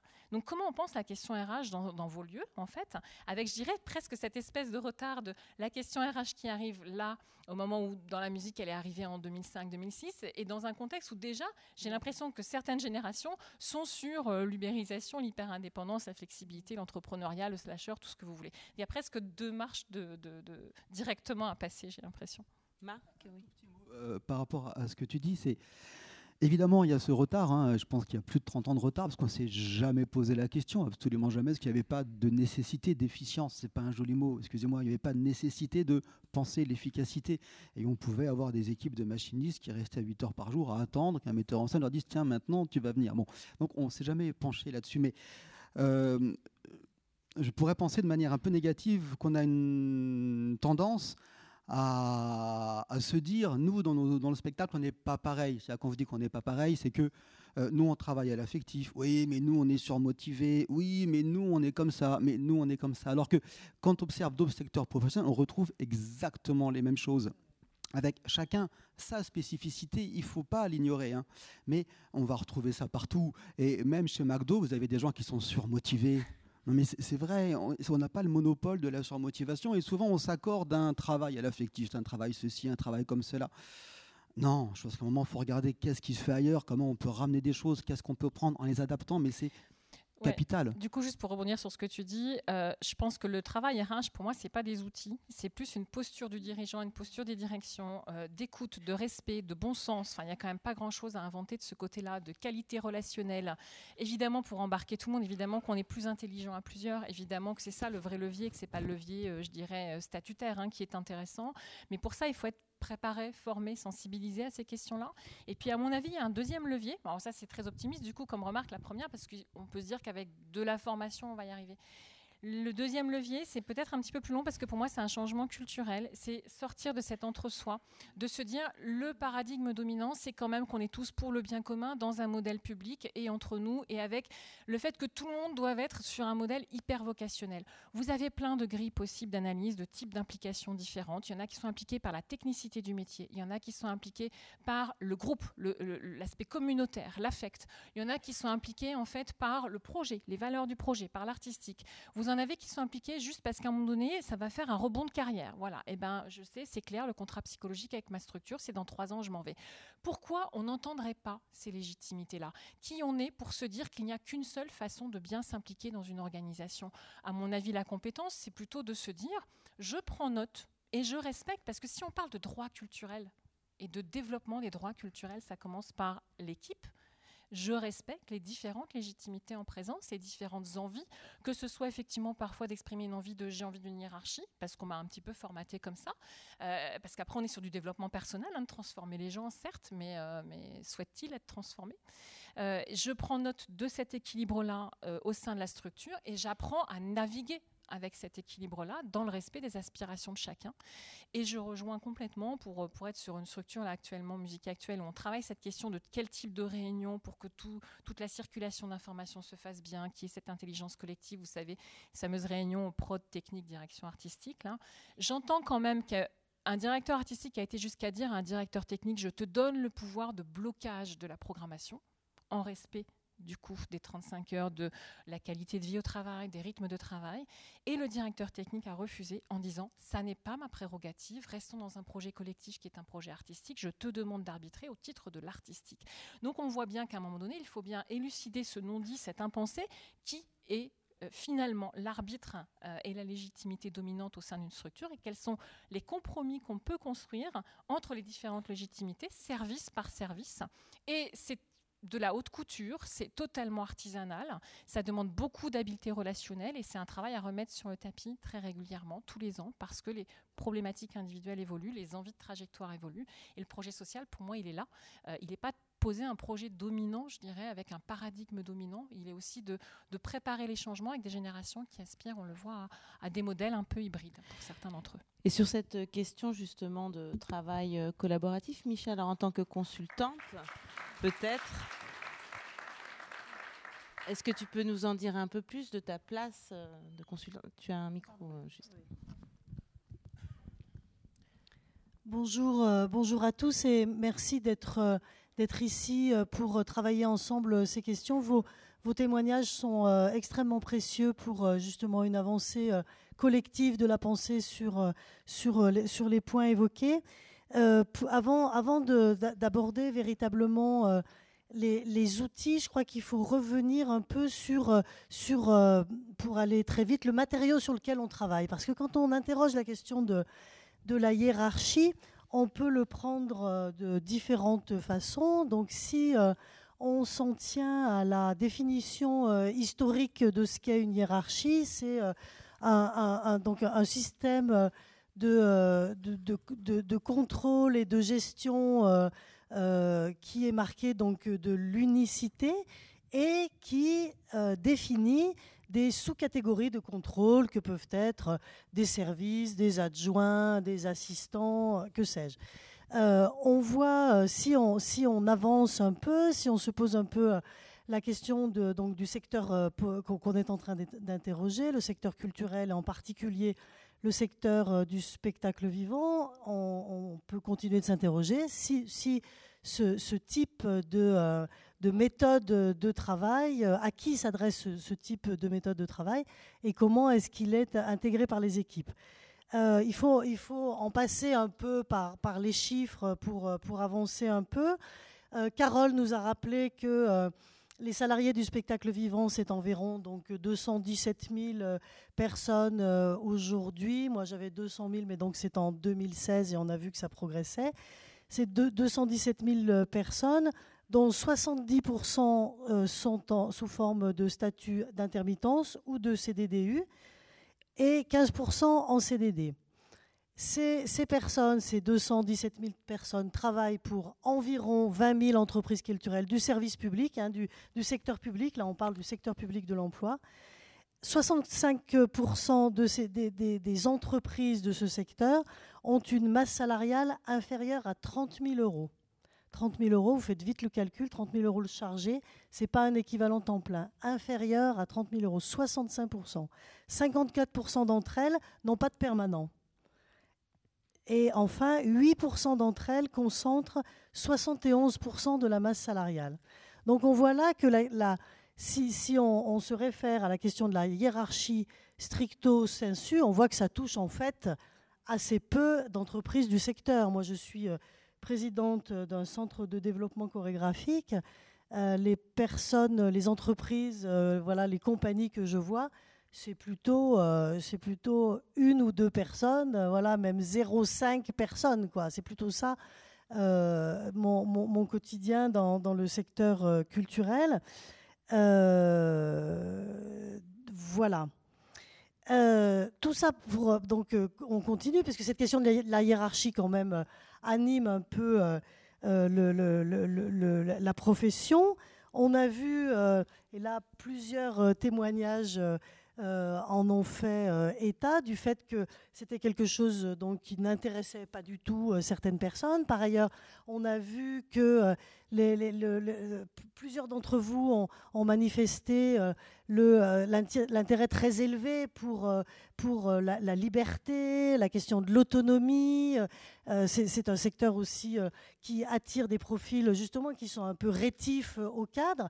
Donc véritablement, comment s'exerce la hiérarchie et où s'exerce-t-elle?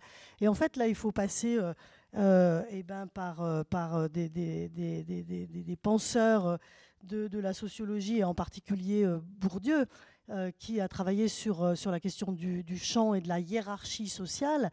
et la hiérarchie sociale, c'est une, une forme de, hiérarchie symbolique, ou justement qui évacue cette question de, de la hiérarchie organisationnelle et fonctionnelle, mais qui est une forme de hiérarchie beaucoup plus élevée, beaucoup plus prégnante que la hiérarchie euh, fonctionnelle, dans le sens où c'est une hiérarchie en fait qui est euh, incorporée par chacun des acteurs comme une espèce de, donc de, légitimité des acteurs euh, pour leur pouvoir et leur place. Cette, question est assez peu interrogée parce que elle, la, hiérarchie, la hiérarchie sociale en fait conforte conforte euh, une, hiérarchie symbolique. Voilà, d'accord?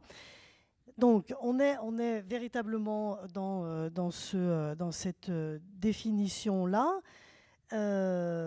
et donc, quand on, quand on, interroge un peu le secteur sur, justement, pour, pour, reboucler sur les modes de management, puisque les modes de management sont évidemment une question assez importante pour ce secteur. Quand on interroge sur les, sur les modes de management, ce qui revient beaucoup, ce qui est beaucoup cité euh, quand on euh, s'intéresse un peu à la souffrance au travail, c'est euh, la, la, la, chaîne justement hiérarchique décisionnelle, et c'est ce qui a été assez peu évoqué ici, c'est la place des tutelles justement dans, dans le travail, c'est la place des conseils d'administration donc de la gouvernance, Rappelons que sur ces 20 000 entreprises culturelles à l'œuvre, 82% d'entre elles sont des associations.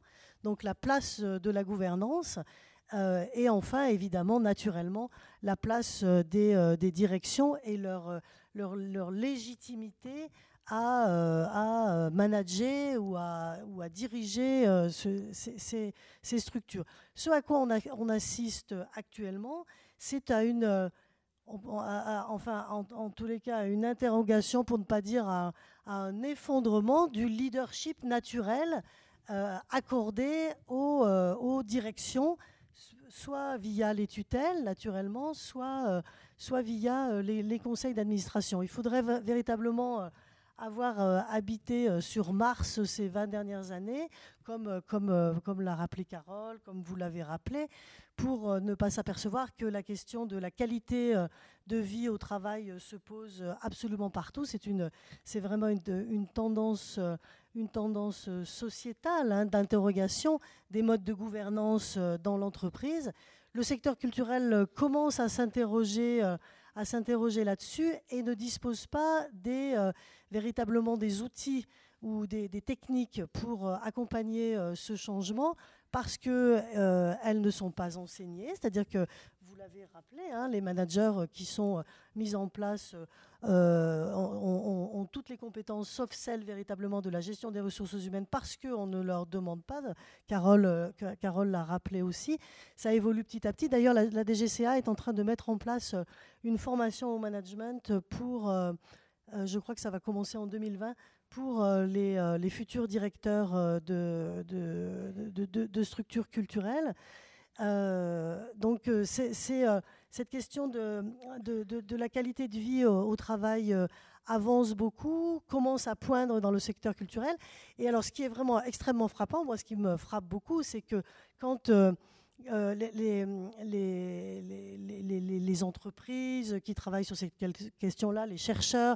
Il y a une chaire de mindfulness, par exemple, à Grenoble, qui travaille sur l'amélioration des conditions de travail et en particulier la, question du bien-être au travail. Quand on interroge les gens sur mais, pourquoi finalement faut-il être bien heureux au travail? Pourquoi faut-il de la qualité de vie?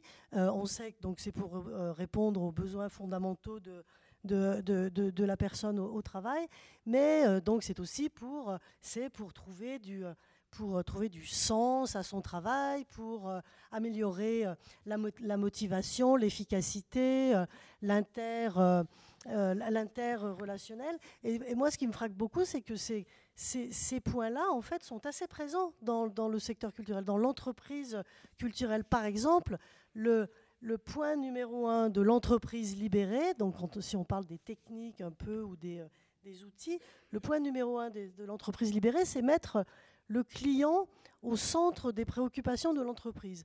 Mais ça, c'est quelque chose que l'entreprise culturelle fait depuis toujours, que ce soit le public ou les tutelles, parce que euh, les, tutelles en tant que financeur, c'est quand même le, client le plus important.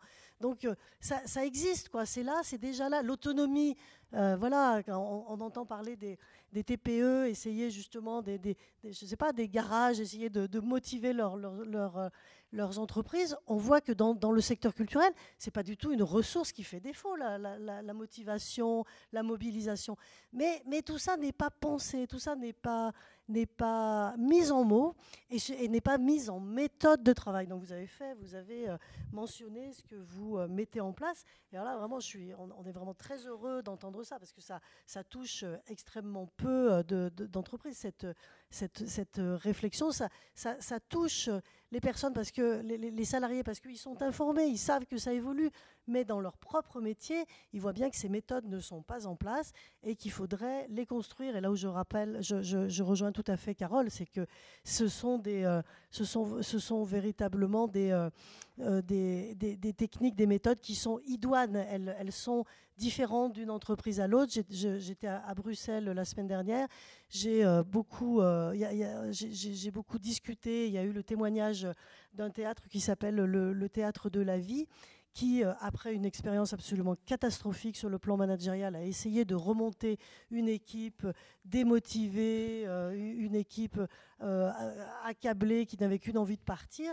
Donc il y a eu un travail qui a été réeffectué comme ça, en mettant dans, la, charte de discussion le, ce, terme-là qui n'a pas encore été mentionné ici, mais qui est très important, qui est celui de la bienveillance. C'est-à-dire que la directrice a dit le, maître mot dans cette entreprise dorénavant, ça va être la bienveillance des rapports sociaux, de nos discussions entre nous, etc. Et on voit que ce théâtre a construit pour lui-même sa propre euh, réponse. Euh, et, les réponses euh, sont différentes d'un lieu à l'autre. Je propose qu'on passe de suite à l'échange avec la salle étant donné l'heure. Donc si vous avez des questions à poser, n'hésitez pas. J'ai bien peur, madame, sur la formation management qu'on veut faire au futur directeur, j'ai bien ah peur que ça soit. Le nom et la fonction. Régis Klein, directeur du carreau à Forbach. J'ai bien peur que. Euh, ça, on est en train de remplir les extincteurs de l'incendie qui a commencé il y a dix ans. Euh, et en plus, j'ai bien peur que une fois les directeurs ayant fait un stage de management, ça soit la justification qu'ils soient de mauvais managers. J'entends beaucoup parler de verticalité, d'horizontalité, mais on peut être un peu comme chez vous, euh, Daniel, un peu penché. C'est-à-dire qu'à un moment donné, euh, entre vertical, DRAC, région, ville, direction et les autres, ça peut être un petit peu différent. Et dans l'entreprise, ça peut être un peu penché. Moi, je travaille beaucoup avec des intermittents, ça ne m'empêche pas de faire du management, mais je ne me sens pas supérieur. Dans le mot hiérarchie, il y a toujours la signification d'être supérieur. Moi, je ne me sens pas du tout supérieur à mon régisseur lumière, bien au contraire. Euh, et mon régisseur encore plus, parce que je suis à moitié sourd. Et euh, un petit, je suis un petit peu aussi compétent que mon régisseur plateau. Bon, voilà. Euh, donc, je suis finalement très inférieur à la plupart des gens qui travaillent pour moi. La direction, c'est pareil. Elle doit non seulement, évidemment, elle doit porter éventuellement le projet artistique, si c'est un artiste, ses créations, mais il y a un moment donné où cette légitimité, parce qu'ils ont été nommés et quand ils se plantent, vous derrière, quand vous le dites, on ne vous croit pas, vous n'avez pas de légitimité. Nous, maintenant, à Forbach, on est en train d'inventer un truc, parce qu'on a perdu notre directrice qui est en maladie depuis un moment. On est en train d'inventer pour l'instant une scène nationale qui, pendant depuis un an et demi, euh, n'a plus direction, fait deux saisons culturelles complètes, qui reçoivent un beau succès, tout le monde le dit, mais on va bientôt passer, dès que la directrice éventuellement, euh, on sera sûr qu'elle ne reprendra pas son poste, pourquoi pas, euh, on va arriver à, à une nouvelle nomination. Alors que finalement, la maison, on développe une expérience, on ne l'a pas voulu, on ne l'a pas souhaité, hein. mais finalement, on développe une alternative que jamais ce sera reconnue ni par la DRAC, ni par la région, ni par la ville. Donc, la seule espoir éventuellement, c'est que celle qui, la personne qui fait la programmation euh, obtiennent éventuellement la nomination. Donc c'est quand même très particulier et on ne réfléchit pas là-dessus. C'est vertical, en tout cas dans le service public, dans tout ce qui est théâtre public. Les nominations, vous l'avez très bien exprimé, c'est comme ça. Des fois vous êtes nommé deux mois avant, trois mois avant, sur un projet, ils ne connaissent même pas le territoire. On peut très bien comprendre qu'ils se trompent. Hein, c'est pas tout le monde peut se tromper, euh, mais il y a un moment donné la remise en cause éventuellement d'un échec. Euh, dans la hiérarchie, elle n'existe pas. On remet en cause l'échec de votre subordonné systématiquement. Tu fais pas bien ton boulot, on va en parler, on va peut-être te coller un avertissement, mais on ne reconnaît pas l'échec de la, hiérarchie au-dessus de vous. Et quand vous êtes à la tête d'établissement, évidemment, je comprends que quand il y a 500 permanents, à côté de chez moi, j'ai un théâtre à côté de Forbach, c'est Sarrebruck, euh, il, y a, il y a son 500 permanents. J'imagine bien que l'horizontalité, ça va être assez compliqué mais euh, dans les structures culturelles en France, on est quand même extrêmement nombreux à osciller entre 5, 10, 15, 20 permanents. Euh, il y a très peu de très gros lieux quand même, ce n'est pas la majorité. Je pense que là, on doit réinventer un vrai discours. C'est du boulot, hein. décider à 4 ou à 5 comme chez nous en ce moment, euh, quel choix on fait, pourquoi on le fait, quelle légitimité la personne a de le faire à notre place. C'est super complet, mais c'est super intéressant management à partir du moment où il y a du flux, c'est-à-dire on reconnaît qu'il n'y a, pas, a pas que euh, être ensemble. La hiérarchie, c'est simplement euh, vérifier que le projet avance dans les délais et dans la façon dont on lui demande d'avancer. C'est pas une position haute ou basse, effectivement. Ça, en termes de communication, c'est des choses qui se travaillent tout à fait. Et, puis, euh, il y a, y a hum, il y a effectivement euh, tout à fait des endroits, euh, parce que c'est des tailles très petites, hein, je vous rejoins sur, c'est ce que tu as dit aussi, euh, dans le, tissu en fait des, structures culturelles, c'est des très petites tailles de structures. On a complètement la capacité à travailler ensemble, pourvu qu'on soit un petit peu outillé par rapport à ça, qu'on soit pas non plus dans un fantasme du tout participatif s'il y en a qui pas envie, parce que quelque part, je, me méfie toujours de l'injonction de plaisir. C'est, soit heureux au travail, mais si j'ai pas envie parce que je m'éclate moi sur une autre association le soir ou que je vais, voilà, et, et, pourquoi pas, et si je fais bien le job, c'est quoi le problème quoi C'est-à-dire qu'à un moment donné, pourquoi il faudrait embarquer dans l'intime, dans l'engagement vraiment hyper personnel des individus, 100% des individus? Je veux dire, On peut peut-être aussi se dire complètement, il y, a, de la tangente. quoi. Il y en a qui sont là pour le côté très professionnalisant, sécurisant des choses, d'autres parce que c'est le projet, d'autres parce que... Alors c'est vrai que c'est plus satisfaisant de se dire qu'on a embarqué tout le monde sur, euh, je dirais, la, motivation la plus sacrée qui est la motivation la plus haute, euh, euh, l'engagement intrinsèque euh, sur les valeurs, sur tout un tas de choses. Mais ça n'est pas, on le sait, on a quand même 30 ans de recherche sur l'implication, notamment du côté des Nord-Américains, mais aussi beaucoup en France. Voilà, on le sait depuis longtemps, tout le monde n'est pas impliqué de la même façon. Donc, et dans le temps, ça évolue, donc il faut vous donner les moyens de vous former pour comprendre, repérer ça, faire du réglage, et puis trouver à chaque fois le meilleur, euh, je dirais, la meilleure façon d'avancer ensemble. Et je trouve ça extrêmement intéressant. Vous ayez pu finalement poser une solution qui est plus efficiente que, euh, que celle que vous, voilà, en tout cas, vous redoutez l'évolution de, de, la situation à cet égard. On va prendre la question, oui. Bonjour. Allez-y. Un, deux, un, deux. Vous m'entendez? Oui. Maintenant, on m'entend. Euh, bonjour Esther Nissard, je suis régisseuse générale à la salle de l'Espace Grune aux espaces culturels Tannes-Cerné. D'une part, je voulais dire, euh, donc on a, on a fusionné il y a un an. Euh, donc d'une salle, on est passé à deux salles sous une seule et même entité, ce qui a euh, beaucoup changé de choses au niveau du fonctionnement et notamment au niveau de la nécessité pour les équipes de s'adapter à une nouvelle forme de fonctionnement. un directeur pour deux établissements qui avaient chacun respectivement du coup 30 ans et 20 ans de fonctionnement différents. Euh, et en fait, du coup, euh, ces, différents changements ont, je dirais, euh, beaucoup déstabilisé à certains égards les équipes. Et à la fois leur a demandé immédiatement de s'adapter à un nouveau fonctionnement, à une sorte de mariage forcé, qui, on a beaucoup de chance, se passe très bien. Donc ça, c'est une, une, bonne chose. Ce n'est pas toujours le cas dans les fusions. Et euh, moi, ce que j'ai pu constater, euh, du coup, à mon échelle, du coup, de manager, hein, de, fait, euh, j'ai commencé par avoir du coup quatre techniciens que je gérais. Maintenant, on est à deux, Davy et moi, et à trois, du coup, avec le directeur technique Luc, qui, qui donc est lui-même a changé aussi de statut, de hiérarchie. Donc, on est sur quelque chose de pyramidal, mais néanmoins dans, dans l'écoute. Ce que j'ai pu constater, c'est que parlant du, justement de hiérarchie, euh, c'est qu'il y avait une espèce de, double euh, attente euh, quasiment contradictoire. C'est-à-dire qu'on sent des équipes qui ont besoin d'être rassurées sur un leadership présent. voilà, que ce soit par le charisme ou par une, une apparente formation justement à gérer un projet qui est quand même énorme de fusion de deux lieux et à la fois un besoin d'être consulté dans euh, certaines décisions, prises de décision, que ce soit au niveau du fonctionnement, euh, euh, comment on fait les plannings, et eh ben nous on faisait comme ça et eux ils faisaient comme ça. quel matériel, dans quel matériel on va investir Ah ben nous on est plutôt habitués à ce type de matériel. Ah ben eux ils ont plutôt travaillé avec ce type de matériel. Qui tranche Pourquoi Y a-t-il eu consultation? Donc il y, y, a vraiment un besoin, on sent, d'être consulté et à la fois d'être rassuré. Et à ce niveau-là, il y a aussi, je trouve, le euh, le fait euh, de, euh, comment dire, de, sentir qu'on est responsabilisé, donc je parle par l'équipe technique, elle a besoin de se sentir responsabilisée et de d'adhérer d'une façon ou d'une autre au projet. Sinon, effectivement, bon, on n'a pas besoin de 100% d'adhésion, je suis bien d'accord, mais c'est quand même bien quand le nouveau projet voilà, accueille l'adhésion.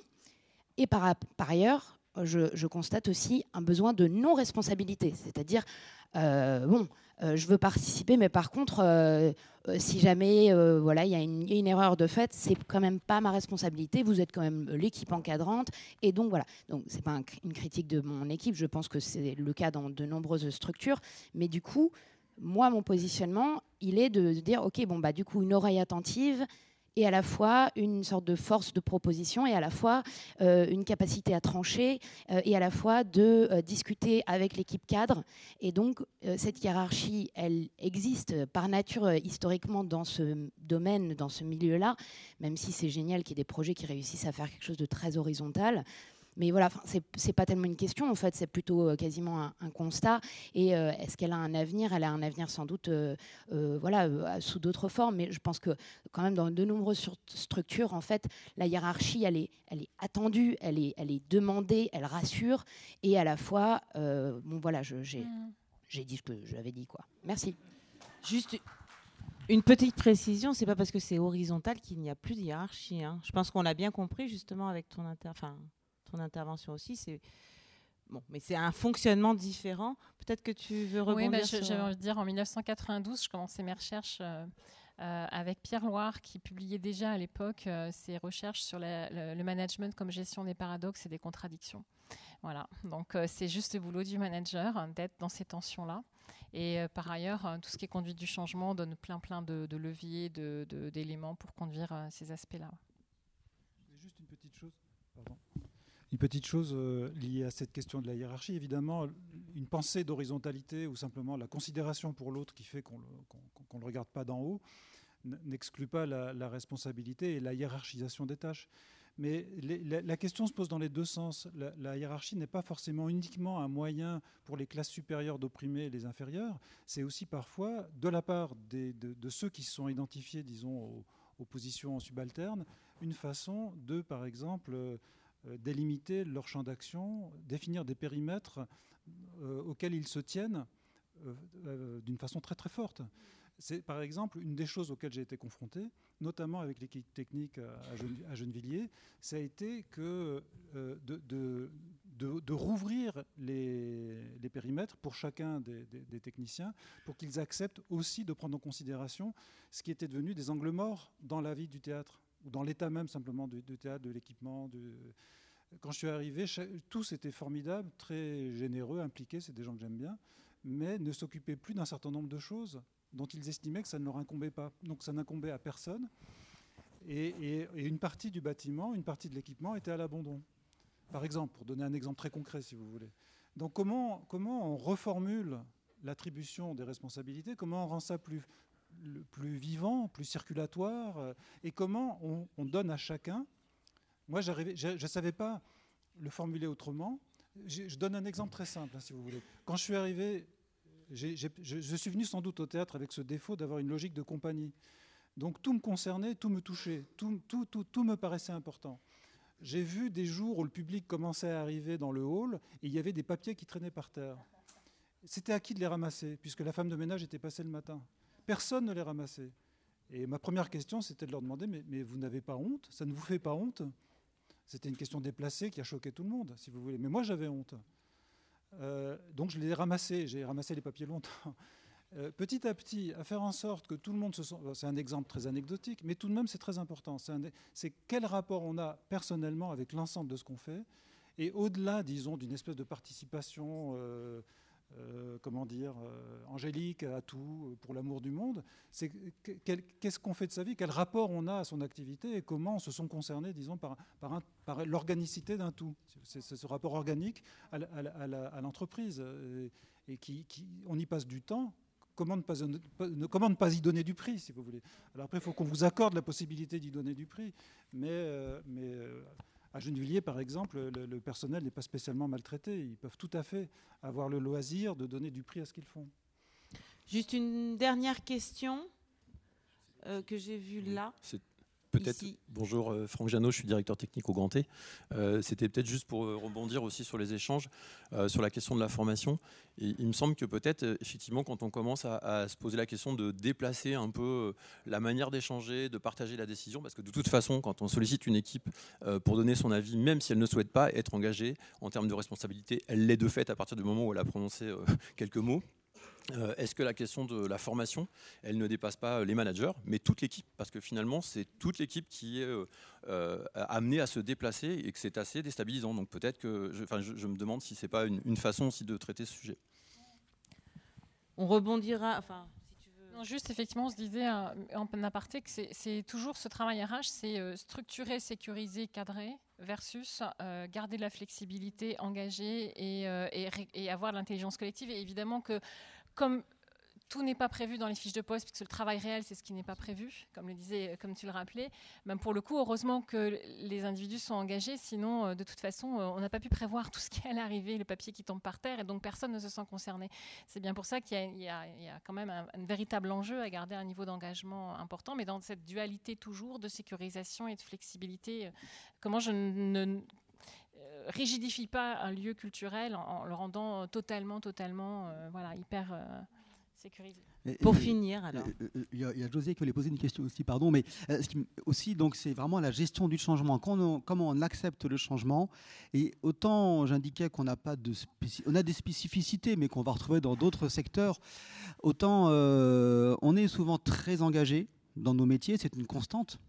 Et pour ma part, l'engagement rend résistant au changement. Euh, là aussi, ça à prendre en compte dans nos spécificités, c'est qu'on est très engagé, et dès lors qu'on va orienter un changement, on, est aussi fort que les autres pour dire ah non mais moi j'ai jamais fait ça comme ça.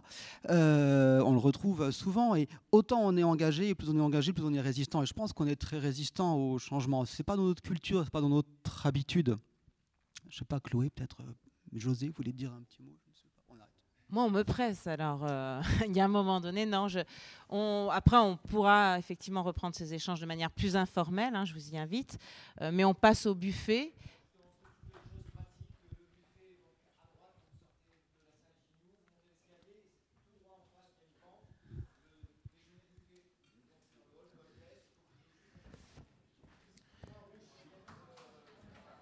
Je remercie les intervenants.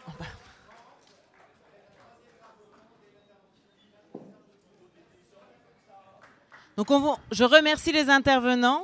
Je vois qu'ils sont aussi pressés que mes étudiants de partir hein, pour aller manger. Mais euh, je remercie donc l'ensemble des intervenants de ce matin et vous dire, voilà, vous rappeler qu'effectivement ce sera bien à 14h30 et qu'on sera ponctuel. Voilà. Je vous remercie.